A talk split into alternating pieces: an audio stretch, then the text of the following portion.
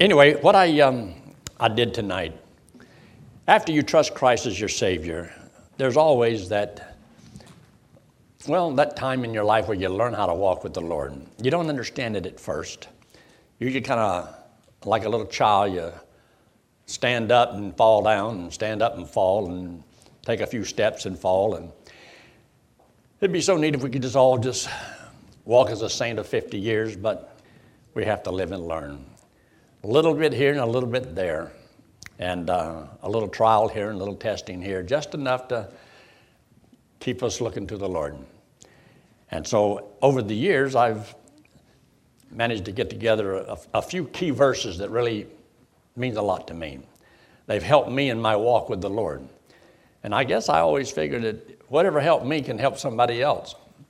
So I just gave you a list of a lot of the verses that I, uh, I think about a lot. And as I preach sermons, you'll hear these verses all the time. You quoting them or turning to them and reading them. And so I, um, I wanted to mention them to you. So um, you can always take these verses and go to your Bible and mark things in the Bible. But if we took too much time to do that now, I don't think I would ever finish. So there's certain words in these verses because these are verses to help you to walk with the Lord. Now remember, nobody can walk with the Lord for you. Nobody can get saved for you. That's a personal thing. Nobody can make you love the Lord, though I believe everybody should. God says in the first two commandments, or the first commandment, love the Lord with all thy heart, with all thy heart, mind, body, soul, and strength. Have no idols and so forth, and love your neighbor. And the whole law is fulfilled in one word love. But people don't love. We're not saved because we love God. But after we see how much He loved us, we loved Him because He first loved us. And so as you begin to read and study the Bible, it kind of makes your heart warm toward the Lord. And uh, that's what happens when you read the book of Proverbs. It kind of makes you warm toward the Lord. And if you have trouble praying, uh, just read one or two Psalms, and next thing you know, you'll find something to pray about, be thankful for. If you want some wisdom, yeah, you can go to the book of uh, Proverbs. Want a little action, go to the book of Acts. See, God's got certain verses in the Bible books. They kind of helps you, but these, were, these are scattered everywhere. So whatever book you're reading, you can always find words of encouragement.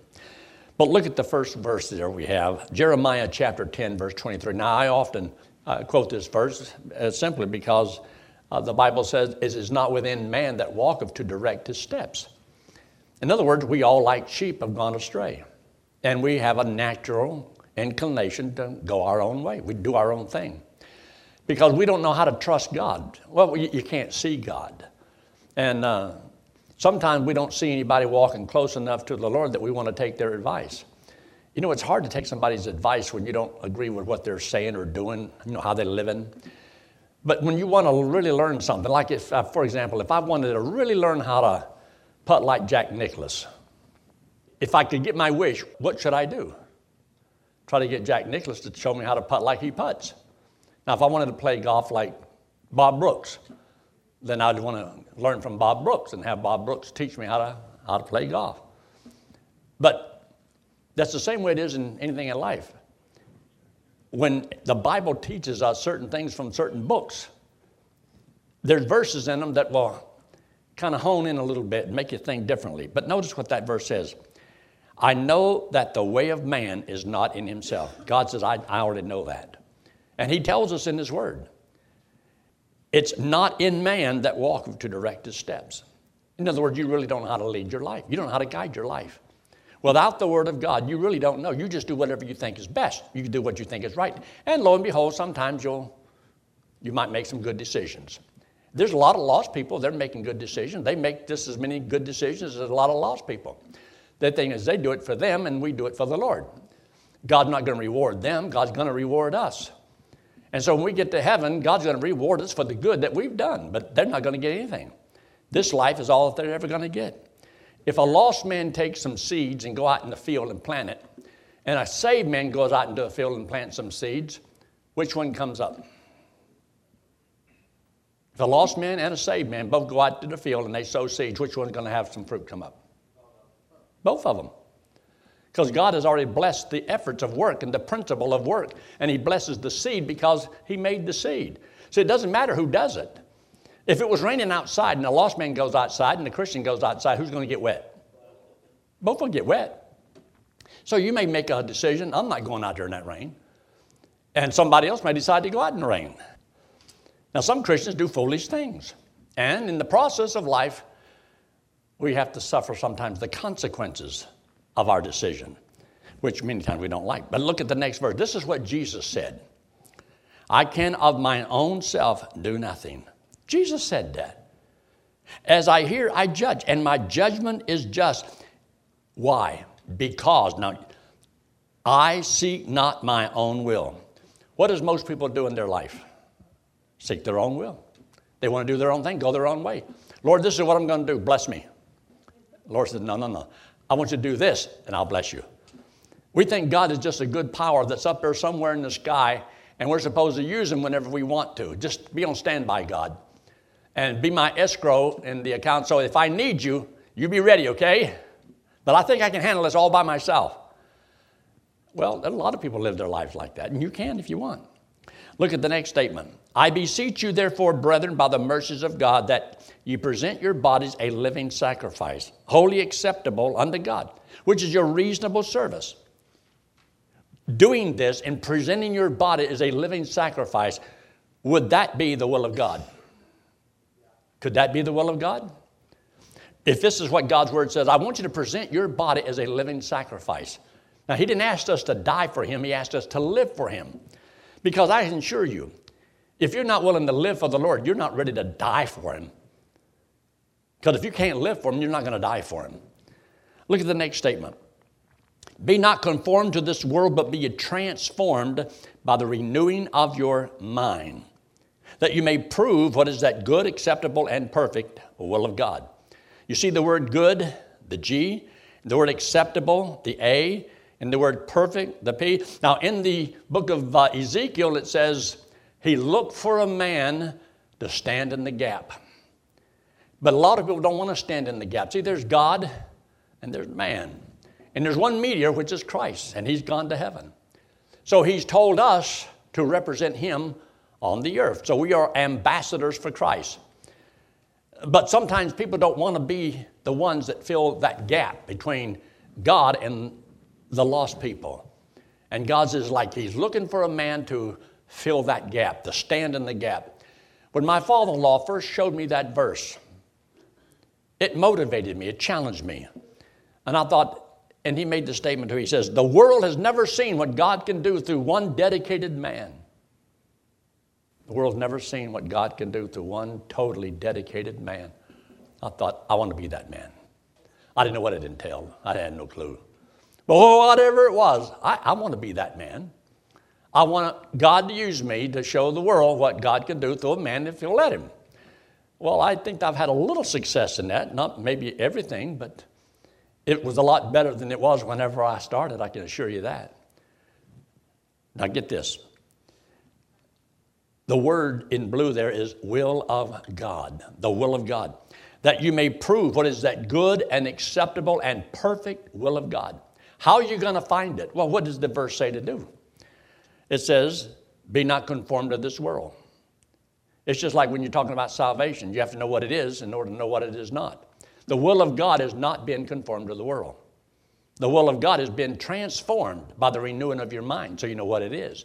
So you know what it is, you know what it is not. If you live like the world, you're not going to be transformed because, see, it's a choice that we make. Look at the next statement. And he went a little further and fell on his face and prayed, saying, Oh, my Father, if it be possible, let this cup pass from me. Whatever that's referring to, whether in the garden or reference to the cross, that's really not as important as the point I want to make here tonight. Is that he says, Nevertheless, not as I will, but as thy will. In other words, I, I want your will for me. Whatever you want me to do, that's what I want to do. So if we really believe that, then that's why many times we can accept whatever God allows to come into our life. But if we make poor decisions and bad decisions because we don't believe what God's word says, there's consequences. And we don't like the consequences because, you know, consequences are the result sometimes of making good decisions and bad decisions. And as we go through life, we make both kinds. And sometimes we like the decisions we've made, and sometimes we wish we'd have never made some of them. So he says there in the next verse Then said I, Lo, I come in the volume of the book, it is written of me. That's Psalms chapter 40 and verse 7. He says, I delight to do thy will. Now, there's a reason why he delighted to do thy will, because the next part says, Thy law is within my heart. I always work under the principle if I can just get people to listen to what God says, if I can get a lost man to listen to what the gospel really is, I expect people to trust Christ as Savior. We had, like, for example, a couple new people this morning, and a couple indicated they would trust Christ as Savior. So, whoever they are, I don't know. Does God promise to save whosoever believeth? Well, then I believe God's word will work. Make it simple and clear where people can understand it. If you want people to serve the Lord, well, I, I believe if you teach them what the Word of God says, if God's Word don't work, I don't want somebody serving God because of me. I want them serving God because of the Word. Because when I die, then what happens? I don't want people doing whatever they do. Well, I just want to please the preacher. Why, he's no better than you are. He's just a man, he's a sinner. Trust Christ as Savior, and he's just trying to teach you what the Word of God says. So um, you need to do what you do because of your love for the Lord. You see, that should not change. People come and go. There's people we know right now that have already left our number. There's relatives that I had have passed away. And it seems like every week I'm finding out somebody else that I went to Bible college with has passed away. Because now we're all getting up into, you know, the 70s and 80s. And uh, one of these days it could be Bob Brooks or it could be me. I mean, that's the only two I see in here right now that's from FBC. We have Tom back there, and, uh, but he can't see what I'm saying. But anyway, that days could come. But why? Because thy law is written in my heart. There's a verse in the Bible, 119 Psalm, that says, Wherewithal shall a young man cleanse his way? By taking heed according to thy, thy word. Thy word have I hid in mine heart that I might not sin against thee. There's a lot of verses, hither and thither, and all these verses should mean a lot to us and help us to govern our lives. Look at the next statement. And he, trembling and astonished, said, Lord, what will thou have me to do? Now, this is talking about Paul in chapter 9 of the book of Acts. And he, um, we don't know how long this all took on that road and all the things that he said, but after he got knocked down by Christ himself, he saw the light. I guess you could say he sung that song, or maybe he wrote the song, I Saw the Light. I think somebody else wrote that song. But he did see the light.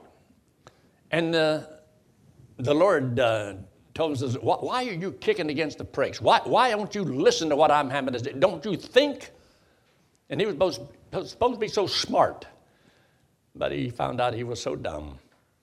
And yes, he even talked about how intelligent he was and just being of a certain tribe and a Pharisee and keeping the law blameless.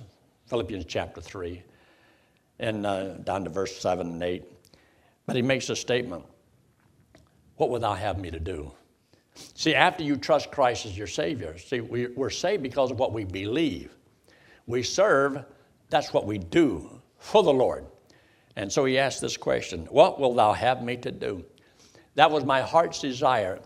And one of the reasons why, when I went down to the little bookstore there in Athens, Georgia, the Athens bookstore, and uh, Joe Cummins was the uh, guy that ran the bookstore, and uh, just a little old dinky thing on the side of the road there in Athens. And I'd get my little sack lunch and I'd run down there because I was working at that time at uh, McGregor Printing Company. And I'd run in there and I'd get a missionary book off the shelf and I'd sit in the corner and I'd read and eat my sandwich. I only had a half an hour, not a lot of time. But I couldn't afford to buy the books, so he would let me sit in the corner and read the books off the shelf.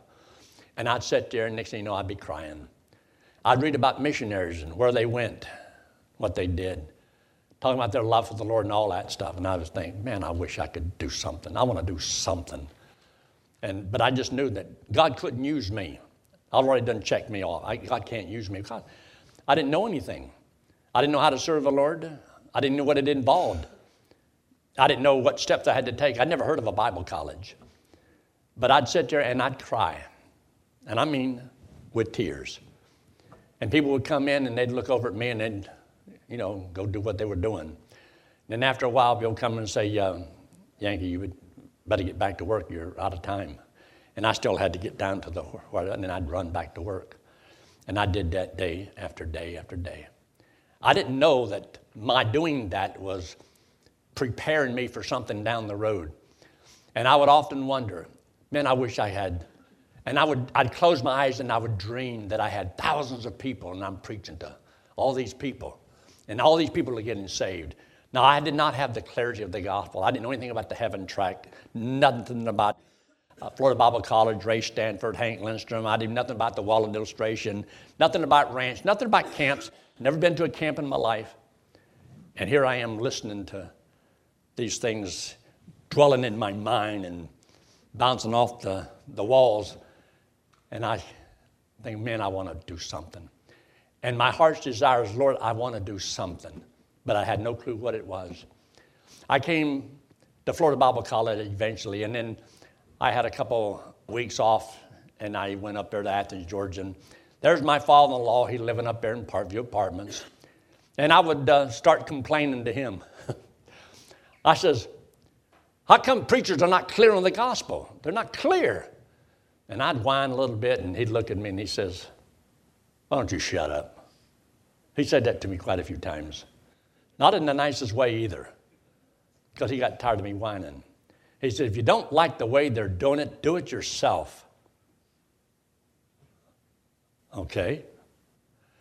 And I determined I'm going to do everything I possibly can. And I kept thinking about all those people and all those churches that were not clear on the gospel. How in the world am I going to get to all those people and all those churches and talk to all those young teenagers because I'd been down to camp and I'd seen what happens with kids at camp.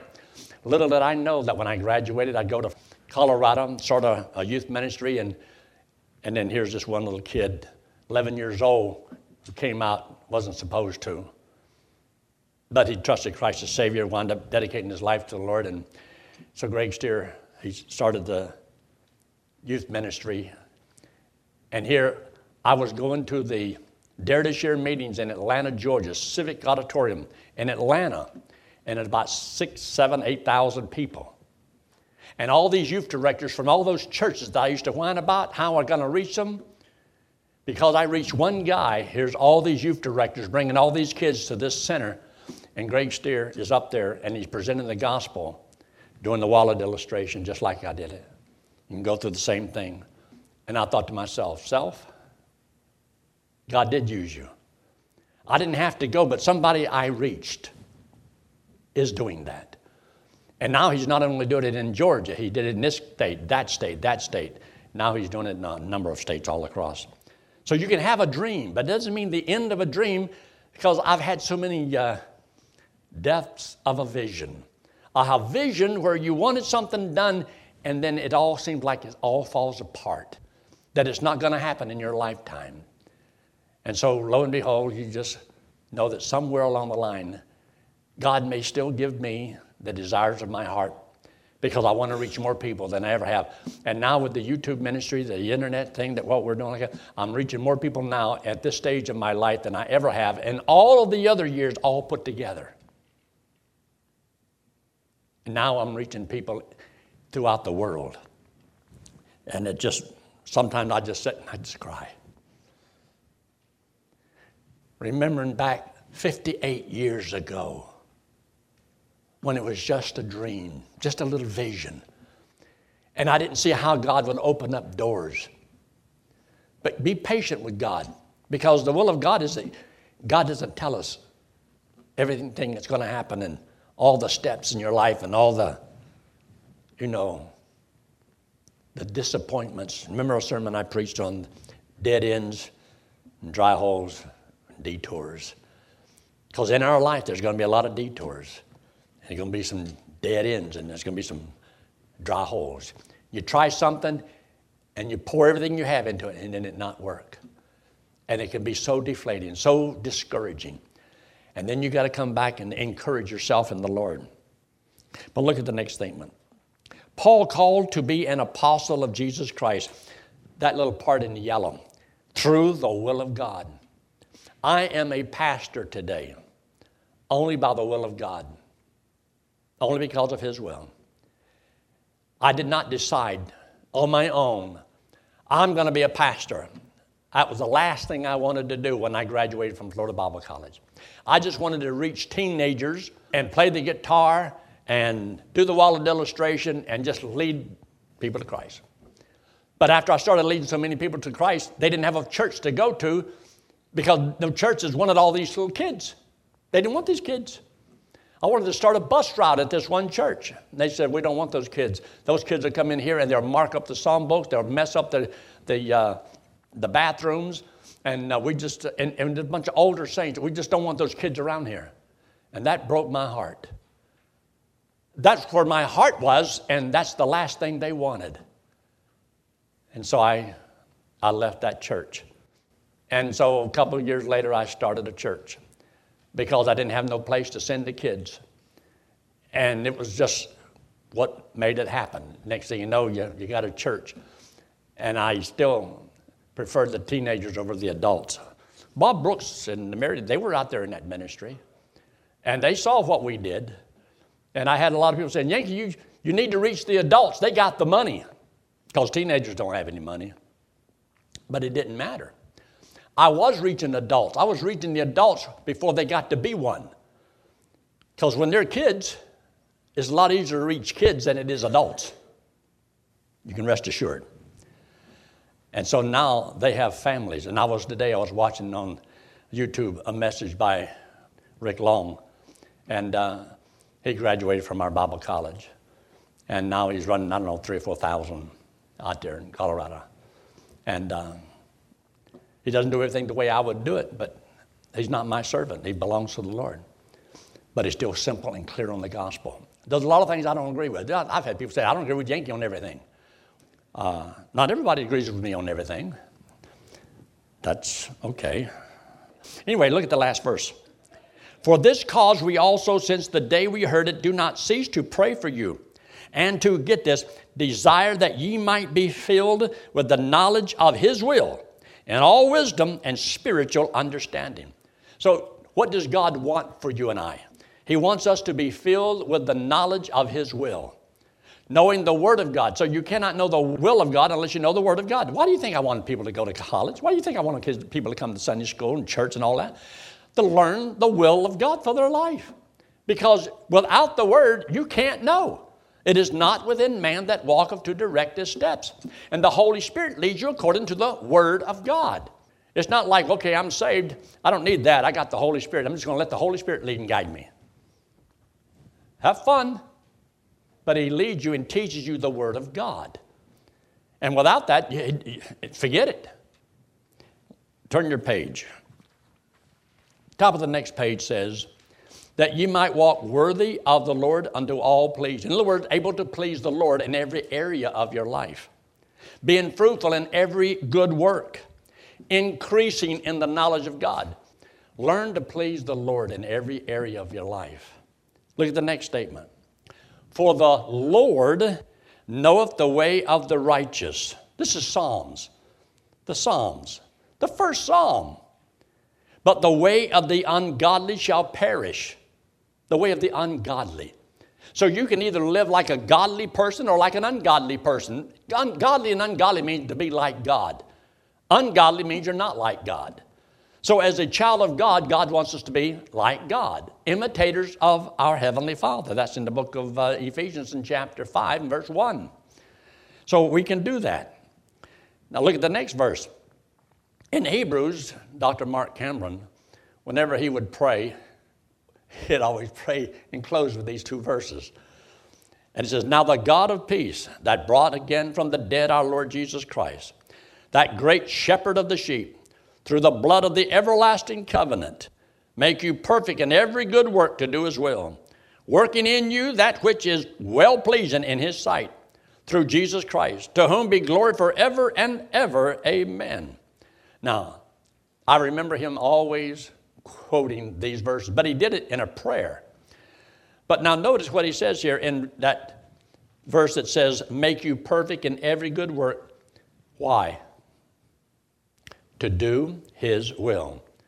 You see, the problem we have in our life is that we, we just want to do whatever we want to do. And I don't, I don't need God to do that.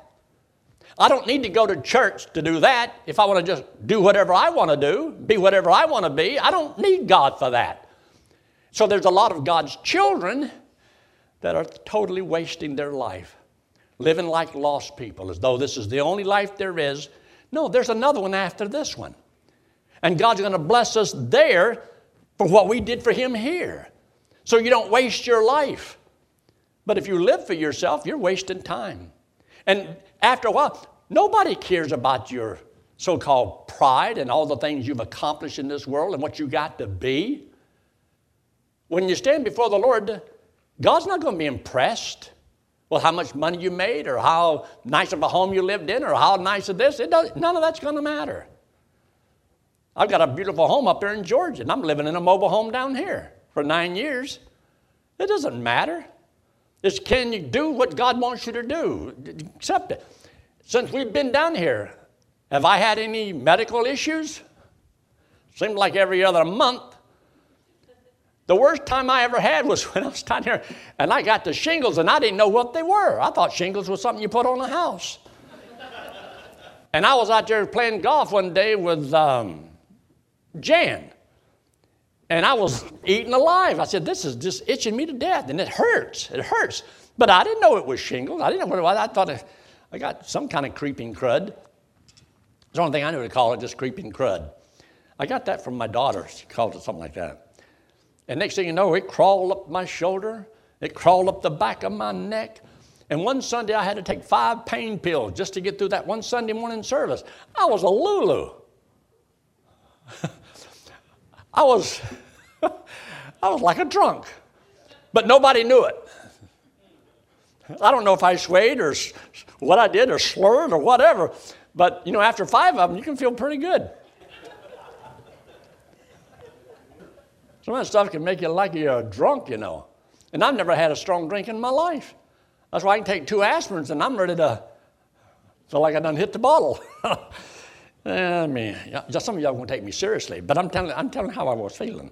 But I've had a lot of things happen to me. So just because I'm the preacher, I'm not supposed to have anything go wrong, go wrong, go wrong, go wrong. But it doesn't. I got to go through them just like you do. And I got to go through them with a loved one. Me and Betty's gone through quite a few things, but we just go through it and trust the Lord to walk us through it. Because, see, if that's the will of God for us to suffer, then so be it. I know the cure for suffering dying. So I guess I'd rather suffer a little while. You know, this thing about growing old ain't all it made out to be, but you ought to think about the alternative. So, anyway, we just keep moving right along. Now, look at the next statement here. And say to Archippus, Take heed to the ministry which thou hast received in the Lord. I'm supposed to believe that the ministry I have, God gave to me. God has allowed me to learn certain things to help me, and I should fulfill it. See the last part there? That thou fulfill it. Do what God wants you to do. Even the Apostle Paul says that um, None of these things move me, neither count I my life dear unto myself, that I may finish my course with joy. Finish my course with joy. In other words, God has a job for all of us to do. Whatever it is, finish it with joy. Don't grow up and be a mean old woman or a mean old man. Just, you're no different and no better than anybody else. You say, Well, I don't like suffering. Who does? But we all have to suffer. And if you haven't suffered enough yet, don't worry. There's worse ones coming down the road. We could all wind up in hospices tomorrow. Or we could have a stroke, eaten up with cancer. Some people have, since I've been here, have developed cancer and have had to have radiation treatment. Some people got diabetes, and I've had some people die. I've done some funerals since I've been here. I may be doing yours before the end of the week. Or you may be having mine done by the end of the week. So we don't live in fear because we live by faith in God and knowing that He will take care of everything. He'll, whatever it is, He'll walk us through it. And to believe that. Look down at the bottom of the page. Servants, be obedient to them that are your masters according to the flesh, with fear and trembling, in singleness of your heart as unto Christ. In other words, whatever job you have, whatever you're doing, wherever you are, serve the Lord with joyfulness of heart, singleness of mind, as unto the Lord. If you have to fix a tire on your car, do it as though this car belongs to the Lord and I'm going to fix it for Him. These dishes, they belong to the Lord. And I want to wash them as clean as I can because they belong to the Lord. This house that I've got, I'm so thankful this house belongs to the Lord because I dedicated everything that I have to the Lord. This belongs to the Lord, and I'm going to take care of it. I'm going to do this and I'm going to do that. And do the things that you're supposed to do because you're only passing through this life one time. One of these days, it's going to all be over. Live now the way you'll wish you had lived when you get to heaven to be with the Lord.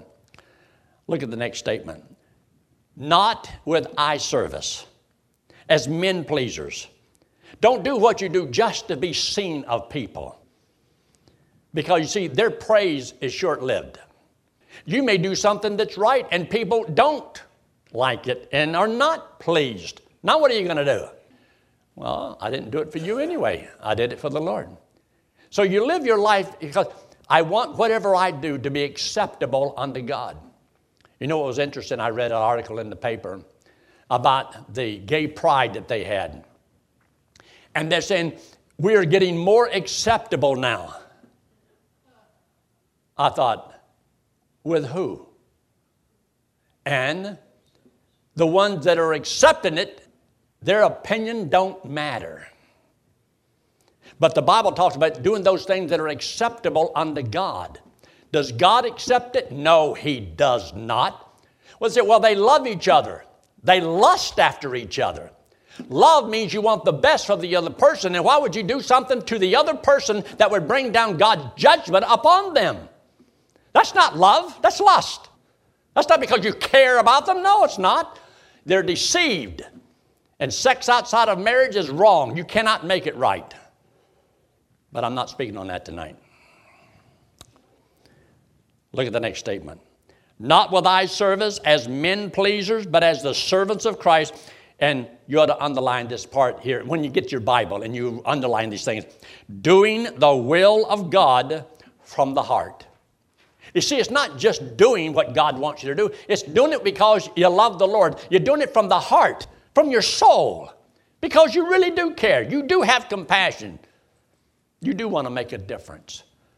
And see, I don't want people speaking at camp and being counselors. If they don't know the Lord or don't love the Lord, they won't have the impact they're supposed to have with the kids. You got to love those kids.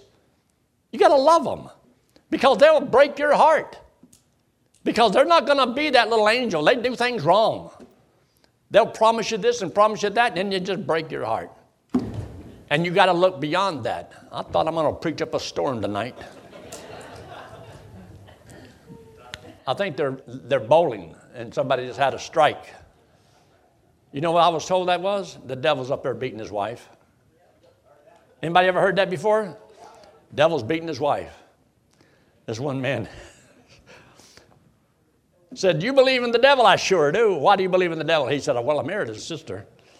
Well, anyway, look at the next verse.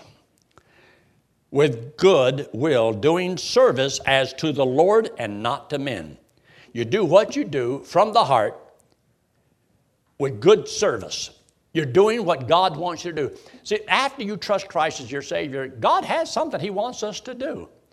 But He always puts it, and He scatters uh, little verses all over the place so that you'll read and find, oh, I didn't know that was in there, and you find something.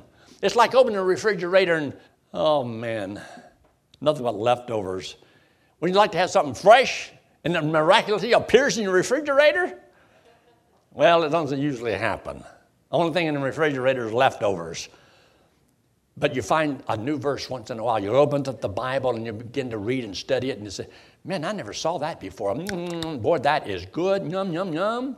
And then you'll read over here in another book, and that will just, you, you might pass up 15, 20 verses, and you'll find one little phrase in a verse, and God will speak to you through that little phrase in that verse. And that's what I would do. And then I'd mark it. I didn't mark the whole verse. I just marked just a couple words in that verse, a couple words. And I'd go through the Bible and I'd just mark, mark, mark, mark. And then sometime I go through and only read only the things that I marked. I preached a number of sermons on just things that I've underlined in my Bible. No continuity, they're just good thoughts that I've had. Then sometimes I go back to it and I'll make a whole sermon off of that few little words that I found in the Word of God. But look at that last statement where he says, knowing that whatsoever good thing any man doeth, now this is what you're supposed to remember, the same shall he receive of the Lord. So if this verse is true, can you outdo God? Can you outgive God? You can't. And he also says that he will not withhold any good thing to them who walk uprightly. And God's ears are open to the righteous. You start walking with the Lord and doing things because, well, this is what the Word of God says. And I'm going to do what God says do regardless. And you'd be surprised how that God will start leading and guide you. See, He's the shepherd, He guides the sheep. And thing is, see, we can't see the shepherd, but we can hear His voice. See, the Word of God is the voice of God. And we listen. He that hath ears to hear, let him hear what the Spirit saith unto the churches. Now, in Matthew and so forth, it says, Let he that hath ears to hear, let him hear. But when you get to the church state, it says, Hear what the Spirit saith to the churches. So we're supposed to hear his voice. And that's why in John, it says in chapter 10, My sheep hear my voice. And you go by the word of God. Because I, I, can't see, I can't see Christ. I can't see God. But I can hear his voice. And whenever I start doing things I know I'm not supposed to do, his voice will start speaking up and says, If sinners entice thee, consent thou not. Set only good and holy things before your eyes. And you'd be surprised whenever you get loaded down, cast your cares upon the Lord, for he careth for you. And when you don't understand why this happened or that happened, all things work together for good to them who love the Lord. You see, you can listen to His Word and let His Word bring you peace and comfort and joy. And you'd be surprised the difference that it'll make in your whole life. Look up here just a moment. This hand represent you and me, and the wallet represents sin. We all have sin upon us. God, He loves us. He hates our sin, but He loves us. But because the wages of sin is death, all of us are guilty and all of us are condemned. Condemned to spend an eternity separated from God in a literal fire burning hell. And we want to be saved from hell. And there's only one way. See, to go to heaven, you have to be perfect, and none of us are perfect. And there's no way for you and I to work our sins off. You know, if I keep working off my sins, you can't work them off you only have to commit one sin. How many sins did they commit in the garden? They got kicked out? One. So you got to be pretty good. Well, you got to be perfect. And none of us are perfect. So this hand represents Jesus Christ. He's the Lord God in the flesh. Came into the world because he loves us. Now he hates what we do wrong, but he loves us. But our sin separates us from God. So Jesus Christ, who had no sin, didn't have to die. So he took all the sins of the whole world, paid for it on the cross, and came back from the dead. And God said if we would believe, He did it for us. He would put this payment to whosoever believes. Now, if you don't believe it, you don't get eternal life. You don't get the righteousness of God. You don't get to go to heaven. But whosoever will believe it. And that's a choice that individuals have to make for themselves. Nobody can make it for you. So when you believe it, He gives you eternal life as a gift, and you get to go to heaven on what Christ did for you. Let's pray, shall we? With heads bowed and eyes closed, no one looking around. If you're watching by internet, and you understand what I've said, right on the screen says, Yes, I will trust Christ as my Savior. Would love to know if you understood. And if you trust Christ right now, then He saves you right now, gives you eternal life right now, and you can know that you're going to heaven because He paid for all of your sins. You won't have any sins to pay for. He loved you that much, He did it for you. If you're here in the auditorium and you've never trusted Christ as your Savior, why not right now, in the quietness of this moment, just talk to the Lord and say, Lord, I know I'm a sinner. I believe Christ died for me, that He paid for my sins. And right now, I will trust Him as my only hope of going to heaven. If you've never done it, would you do it right now? And if you will, I'd like to have prayer for you. And I'd like to know if what I said made sense to you. So would you just slip in it very quickly and put it right back down? I'm not going to point you out. I'm not going to shame you or embarrass you. Anyone at all before we close? Our Father, we do thank you so much for watching over us and meeting all of our needs. We thank you for the privilege you've given to us to know you as our Savior, but also for that burning desire to want to serve you. We ask your blessings upon each person here. And everyone here is going through something, all struggling. And that's why you want us to seek your will by seeking your word. So bless each one. In Christ's name we pray. Amen.